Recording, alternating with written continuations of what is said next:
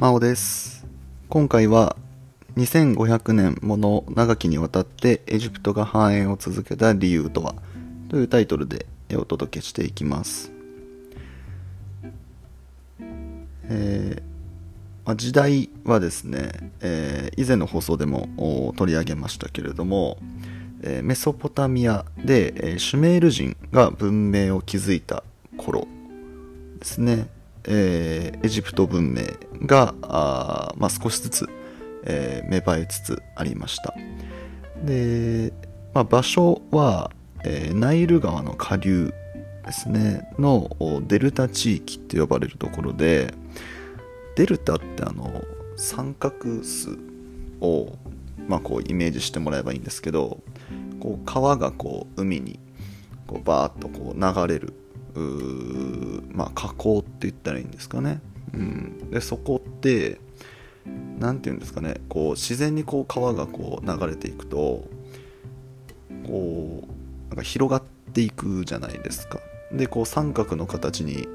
こう陸地ができる。陸地っていうとちょっとイメージがちょっと湧きにくいかもしれないですけどなんかこう三角形の地形ができるじゃないですか。であれがねデルタって言ったりするんですけど、まあ、要はそのナイル川の下流ですね。その辺りにエジプト文明っていうのがね少しずつ生まれていったと、えー言われています。で、まあ、その地域をですね、えーまあ、そのナイルの賜物と、まあ、その地域をというか、まあ、ナイル川がね、まあ、そもそもナイルの賜物っていうふうに呼ばれ呼んでいまして、まあ、そう言われたこう肥沃なね、えー土地があありました、まあ、そのナイル川がねいろんなものをこう運んできてで、まあ、それによってねそれがこう最終的に流れ着く場所っていうことで、まあ、すごく肥沃な土地、まあ、だから農業なんかもねすごくしやすかったんだろうなと思いますね。はい。でまあ、まずそこに、えー村落ですね、まあ、村が誕生しましてでそれが徐々に、まあ、統一国家の古代エジプト国家ということで、えー誕生したと、えいうことです。はい、で、えーまあ、どのような国家だったのかということなんですけれども、えー太陽神ラーって、まあ、一回はね聞いたことがあるんじゃないかなと思うんですけれども、まあ、その化身であるファラオですねによる民主支配でした、はい、ファラオってまあ王様をイメージしてもらえばいいんですけどまあその王様が人々を支配していてでその王様はファラオというふうに呼ばれていてでその王様は太陽神ラーの化身だというふうに考えられていたっていう感じですかね。はい。で、まあ、そのファラオと王様と神官が実権を政治の実権を握るという、まあ、政治体制でした。はい、で、えーヒエログリフっていうね言葉はなんとなく聞いたことがある方多いんじゃないかなと思うんですけれども、まあ、象形文字ですね。はい、があまあ、作られて、まあ、使用されたりですとか、まあ、こうそれによってですね天文学だったり、えー医術だったりあとは死生観死生観ってあの死と生きるのあの死生観ですね、はい、ですとかあとは美術とか建築があ発展していきました。建築に関してはねもうエジプトって言ったらまあ、こうパッとねイメージする建築があるかなと思うんですけれどもピラミッドですよね。はい。まあそういうのが有名かなと思いますし、まあ、天文学的なお話で言うと太陽暦が誕生したのはエジプト文明だと言われています。今の暦がま太陽暦ですのですごいですよね。この時期に今と同じようなカレンダーが存在したっていうね。すごいなと思います。はい。ちなみにこの太陽暦が誕生したきっかけがですね洪水の期間を探るためだったというふうに言われていましてナイル川っていうのが、まあ、結構頻繁に氾濫洪水を起こしていたそうなんですね。うん、でまあ下流の地域ですからまあこう直接ねダメージを受けるわけじゃないですか、まあ、農業地帯がそのまま水浸しになってしまったりとかしたわけなんですよね。うん、で、まあ、そのたびたび起きる洪水っていうものをしっかり把握したいということで、まあ、その、まあ、影響というか、まあ、それをこう探るために太陽暦がね、えー、作られたというか誕生したということだそうです。で先ほど死生観っていうね言葉が出てきたと思うんですけどこのエジプトの死生観っていうのがなんか今の僕らの死生観にすごく似ているというか、まあ、元になってるって言ってもいいんじゃないかなと思うんですけどなんか今の僕たちってじゃあ例えばこうじゃあ死んだら、まあ、いい行いをしていたら天国に行けるし悪い行いをしていたら地獄に落ちるみたいななんかそういう風なこうイメージあるじゃないですかで簡単に言うと、まあ、それなんですよもうもうそれなんです。はい。まあ、一般の人たちはそれ。うん、で、ファラオ、王様が出てきたじゃないですか。でその王様に関しては、あの復活するって考えられてたそうなんですよ。うんまあ、その天国に行くとか地獄に行くじゃなくて天国と地獄って、まあ、そもそもその死後の世界なので死んでしまった後のそのなんかなんて言うんでしょうね次のステージじゃないですけど、まあ、そういうイメージなのでその王様ファラオに関してはそのもう一回復活すると、まあ、その蘇るというか、まあ、そのまんまじゃないと思うんですけど、まあ、こう何て言うんですかね魂がこう別の体に宿ってこう復活するみたいなそういうイメージ見たくって、まあ、そもそも太陽神が神様の化身なので神様はまあそもそも何て言うんですかね、まあ、死なないというか、うんまあ、その死っていうね考え方がそもそもないよねっていうこともあるかなと思うんですけど、まあ、復活するっていう考えられてたそうででそれが元になってあのミイラがこう作られたのはそういうことなんじゃないかって言われてるそうですね。まあ、だからそのいつか復活してくれるのでその体はこう仮装とかせずにこう原型をとどめておこうというかそういうことでミイラが作られたみたいなねはい、話もあるそうです。ここ面白いなと思いましたね。僕知りませんでした。はい。まあ、このような形で国家が形成されていってですね、まあ、最終的に2500年もの間、繁栄を続けることになりました。はい。なんですけれども、エジプト王国はですね、まあ、いつかね、終わりを迎えるわけなんですけれども、えー、終焉を迎えることになります。はいえー、今言ったね2500年間の間に、まあ、古代エジプト王国って呼ばれる王国から、えー、中王国で最後新王国っていうね風に繁栄をしてい、えー、くことにはなります。はい、でその間ですね、まあ、例えばこう前11世紀頃まではこう途中混乱期が、ね、あったりなんかもしたそうなんですけれども、まあ、基本的に国家機能はこう維持しつつまあ、その新王国時代にはですね、まあ、最大勢力に、まあ、最大勢力というかこう領土が一番広い状態、うん、になったりですとか、まあ、こう着々とね、えー、国家として成長していったそうなんですが、えーまあ、その後ですね勢力を当時強めていったアッシリア帝国、まあ、アッシリア王国とも言いますかね、はい、の支配を受けたりですとか、はい、ちょっとこうくずついてくるわけなんですよね。うん、で最終的には、えー、前6世紀頃ですねアケメネス朝ペルシアこれ世界史だとすごく存在感が大きい王朝ですよね。はい、によって、えー、滅亡しましたと、はい、いうことです。はい、でですね、えーまあ、最終的にはね、えー、滅んでしまったんですが2500年もの間繁栄を続けたというところにおいてはですね、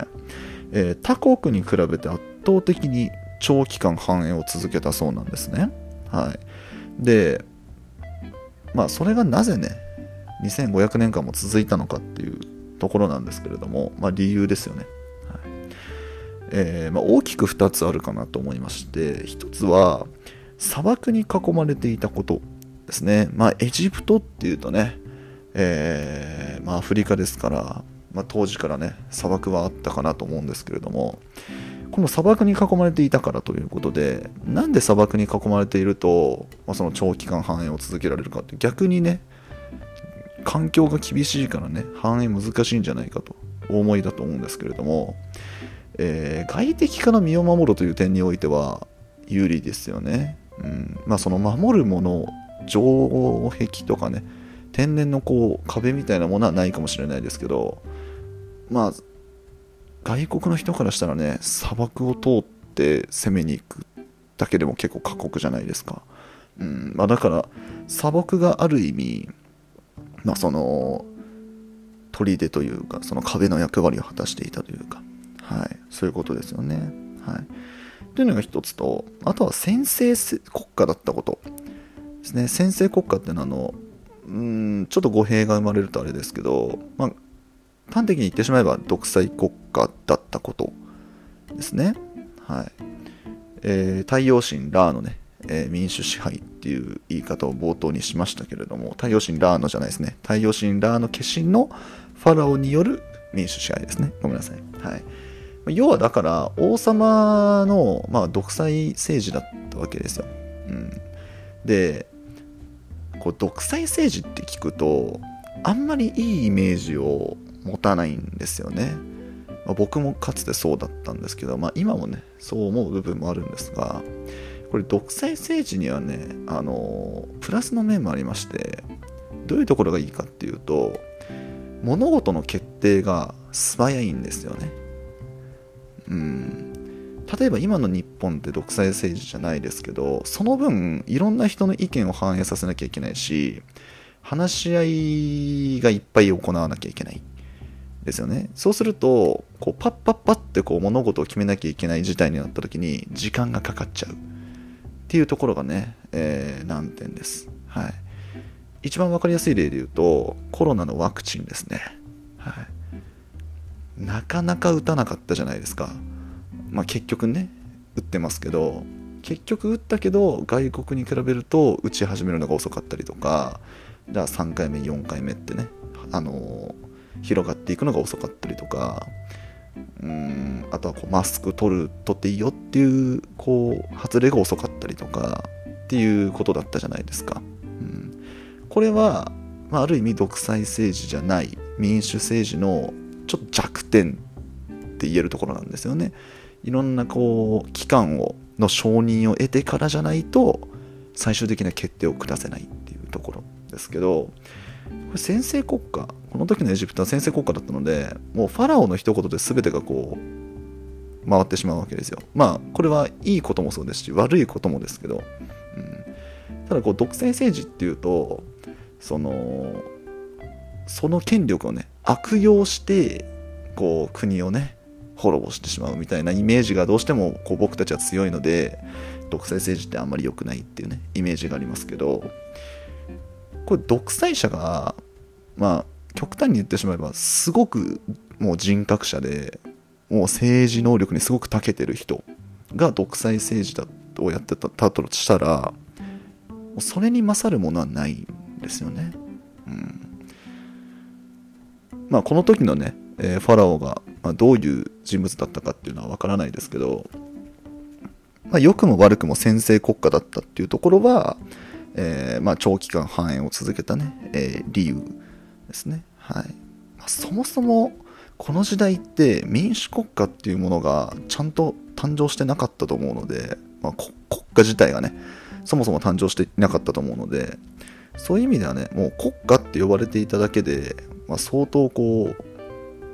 まあ、国としてはね、文明としては前進している状態だったと思うんですけど、はい。まあ、っていうところはね、えー、長期間繁栄を続けた理由と言われています。はい。で、えー、まあ、その後ですね、えー、滅んだその後の話なんですけど、えー、まあ、ヘレニズムとローマの領域の一部になっていきますよね。はい。世界史、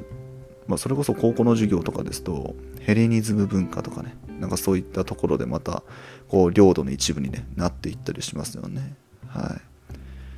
あのアレクサンドロス大王とかね、はい、あの辺の時代かなと思うんですけど、で、えー7世紀になりますとイスラーム圏にね、えー組み込まれたりですとか、うん、っていうことでまあこうエジプトっていうね、えーまあこう一つのこう国家っていうよりかは結構外からの影響を受けるようなあまあ形に、まあ、なっていくよというようなお話でした。はい。ということで、えーいかがだったでしょうか。えー次回ですね、えー少々お待ちくださいね。はい、次回ですね、えー統一されるオリエント世界と苦難の道が生んだユダヤ教というタイトルでお届けしていきます。えーずっとね、ちょっと放送が投稿できずに本当に申し訳ございませんでした。はい。あのーちょっとプライベートの方で、ちょっとあのーこの土日はちょっと忙しくてですね、ちょっとなかなか投稿ができませんでした。はい。えーちょっと平日もね、なかなか投稿ができない時があったんですけれども、まあ、大学時代の旧友なんかともねちょっと最近結構あったりしていて結構こう僕が地元から離れたところで教員をやっていたっていうのがあってうん地元に帰ってきた感じなんですよ今そのお仕事を変えてね、うん、でそうするとやっぱりこう久々のね友人なんかもいて、まあ、ちょっとこう飲もうぜみたいな ことがあってなかなか投稿ができなかったというところです。本当に申し訳ございません。はい。あのーもしかしたらね、今後もちょっとこのようなことがあってしまうかもしれないんですが、なるべくね、毎日、えー投稿できるように頑張りますので、えーぜひ聞き続けていただけたらなと思います。はい。あと、個人的に、あの、ジムに行き始めまして、はい、何を、何を血迷ったかこうジムに行き始めましてちょっと平日毎日行こうと思って、はい、っていうのもあってねちょっとこう投稿時間がちょっと遅くなってしまうという日もあるかもしれないんですがすみませんご了承ください、はい、ちょっと今の生活にまだこう慣れきってないっていうところもあってちょっとバタバタしてる日々っていうのはまだ続いてる状態なので、はい、まあでもそんな中でもねえー投稿は頑張っていこうと思いますので、えーすみませんが、えーご了承ください。はい。ということで、えー今回の放送は以上になります。最後まで聞いていただいてありがとうございました。バイバーイ。